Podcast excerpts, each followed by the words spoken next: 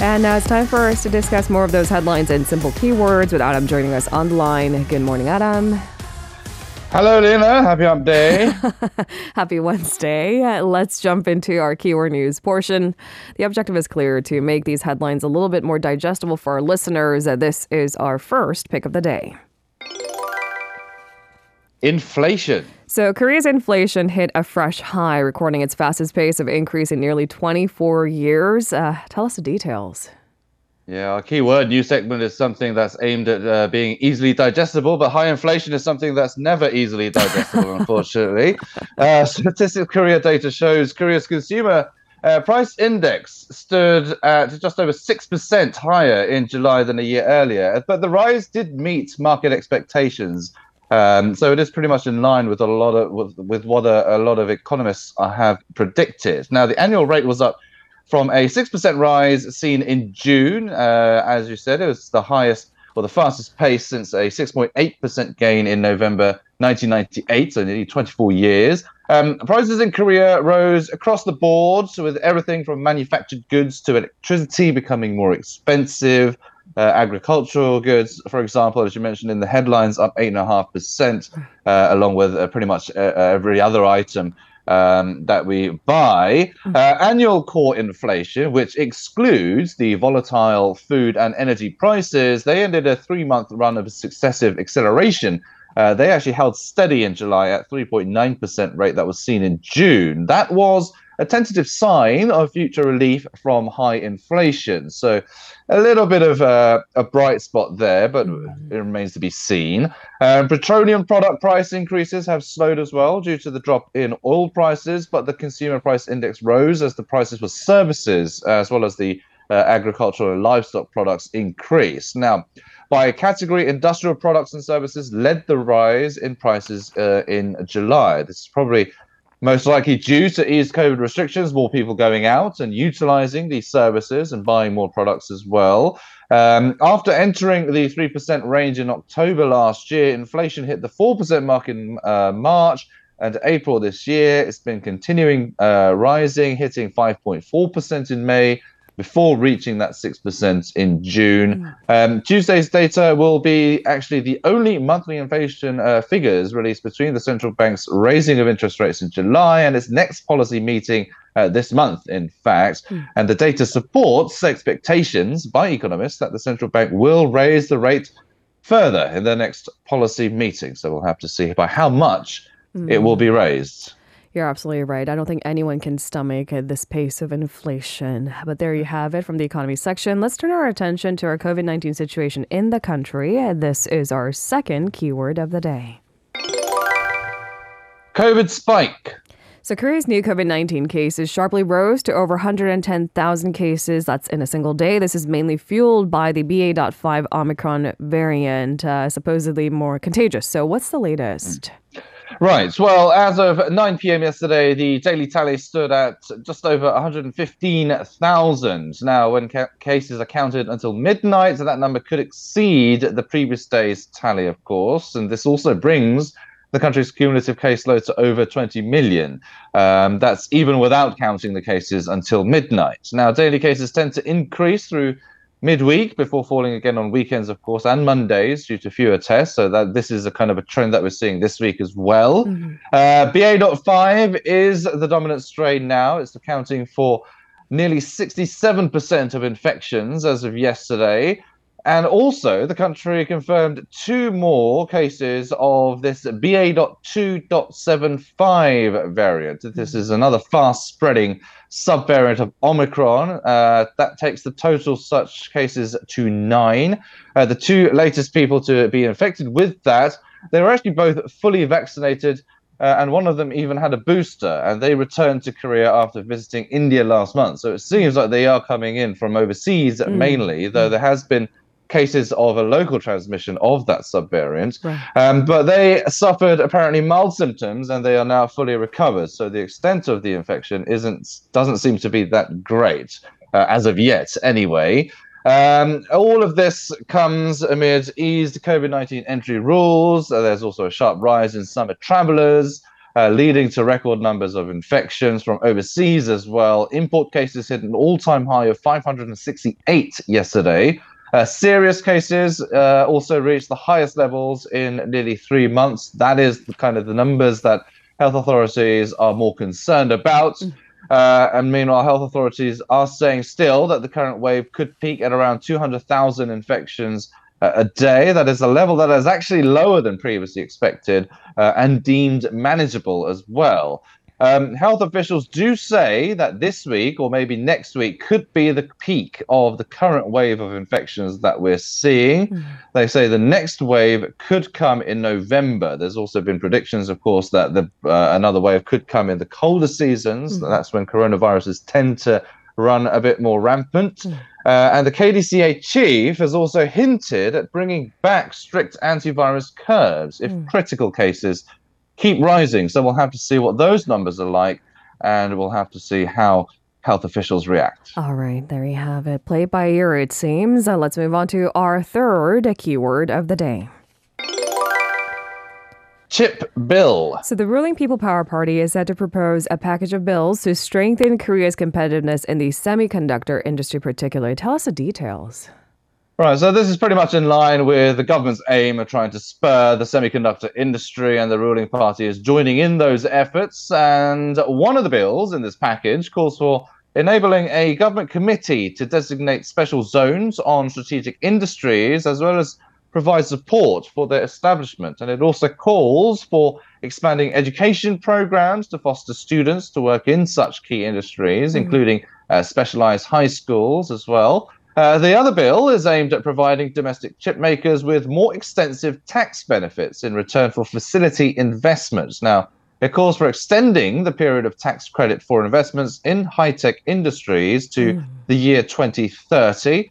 It also states the deduction rate to be raised to 20% for conglomerates, 25% for mid sized enterprises, and 30% for small businesses from the current 6 to 16% range. So there is a bit of a jump. Uh, chip makers will receive larger extra tax credits if their investment in a specific year exceeds the average of the previous three years.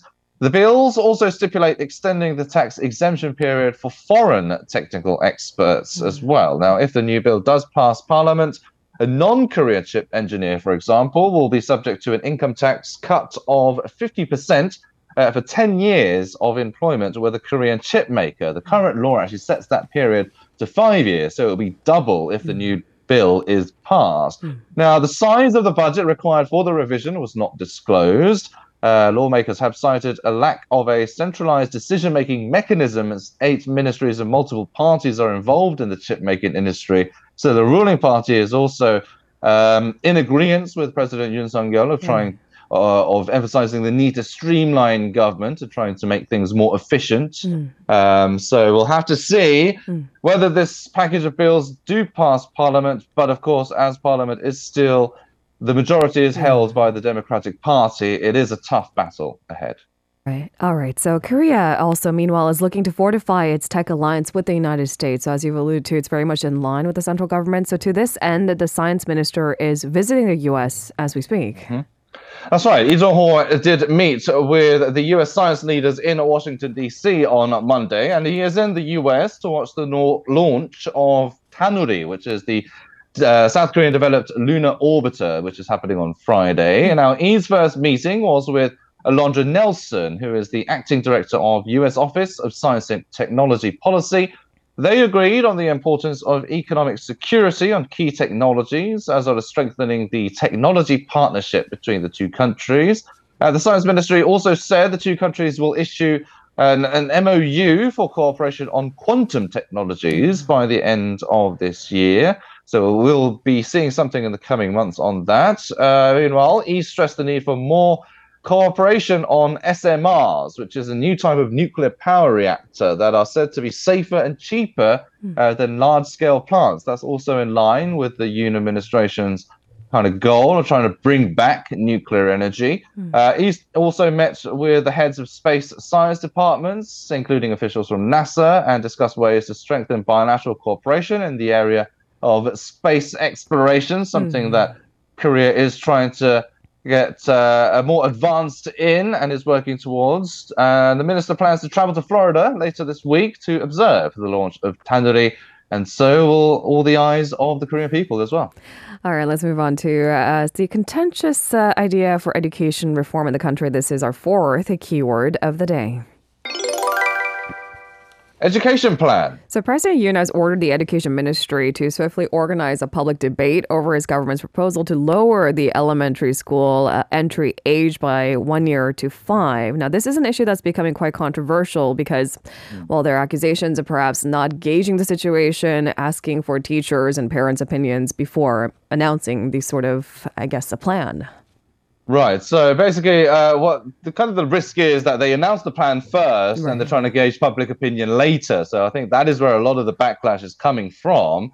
Uh, and to this end, Yoon is quoted by his spokesperson as saying that even in the case of necessary reform, social deliberation is needed uh, due to conflicting interests. Now, the president also asked the education ministry to also play a facilitating role in enabling bipartisan discussions in parliament. That's because the plan is subject to parliamentary approval.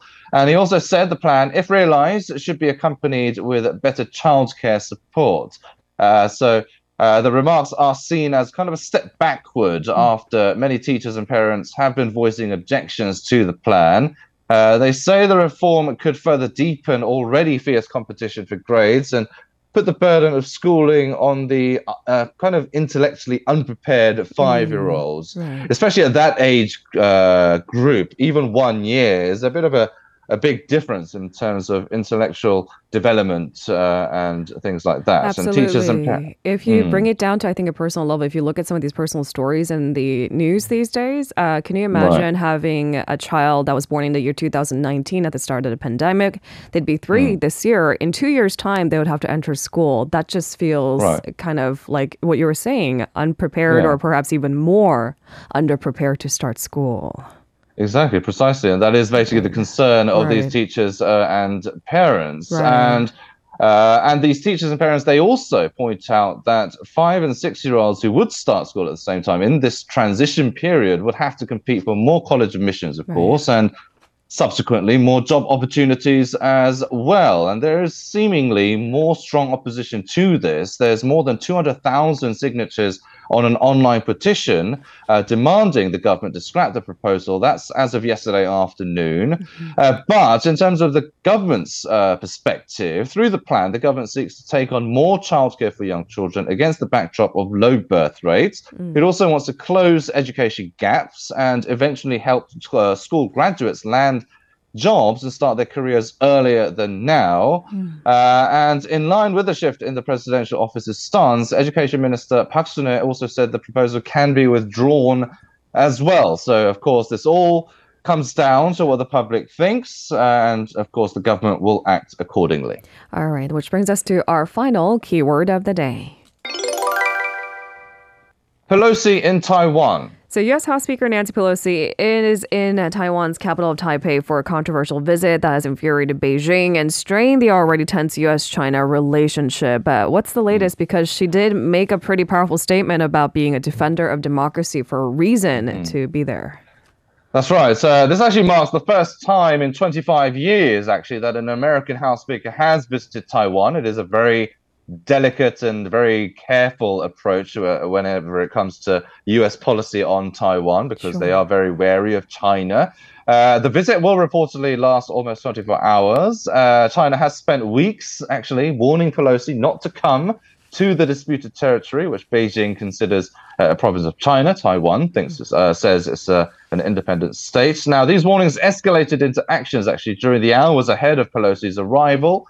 Uh, China reportedly levied, levied uh, new import bans on more than 100 Taiwanese products. Uh, the Chinese military also flexed its muscles by holding live fire exercises all day Saturday, just 80 miles from Taiwan.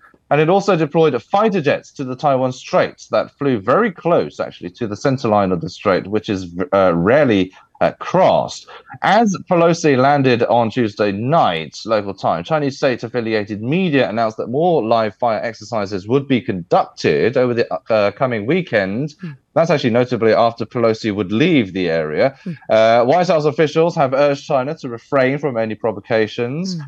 Um, meanwhile, Pelosi is expected to meet Wednesday with Taiwanese President Tsai Ing-wen and other senior lawmakers. Uh, in her statement, Pelosi said America's solidarity with the 23 million people of Taiwan is more important today than ever as the world faces a choice between autocracy and democracy. Mm. Now, she added her visit, uh, quote, honors America's unwavering commitment to supporting Taiwan's vibrant democracy uh, and uh, did not contradict US policy. Now, in an op ed as well, published in the Washington Post, which she contributed to, that was released at the same time of her arrival. And she wrote that Taiwan's robust democracy is under threat. And after her arrival, the White House National Security spokesperson John Kirby told reporters that the trip was consistent with the US's long standing policy towards China uh, and did not violate the country's sovereignty. It does seem like the mm. White House is kind of doing some damage control at sure, the moment. Sure. Um, because the White House officials did kind of warn Pelosi ahead of the trip as well, trying to persuade her not to visit Taiwan. It was largely kept under wraps until the last minute, but right. ultimately she did visit Taiwan. Right. Uh, so we'll have to see what further developments uh, develop. That's right. Um, some suggest arguably that there's personal politics for Pelosi as well. I mean, she did go against the wishes of the Biden administration. She's a mm-hmm. Democrat, but she's a California mm. Democrat, which means her constituents right. are a sizable Asian American population in the state of California. So that's an mm. entirely different angle. But there you mm-hmm. have it. Thank you so much, Adam, for a thorough coverage this morning. We'll see you tomorrow. You're welcome. See you tomorrow. If you're listening to our program using the podcast service, just a reminder that we do go live Monday through Friday, 7 a.m. Korea Standard Time. So tune in and help us make the show more informative by giving us your input. See you bright and early on Good Morning Seoul.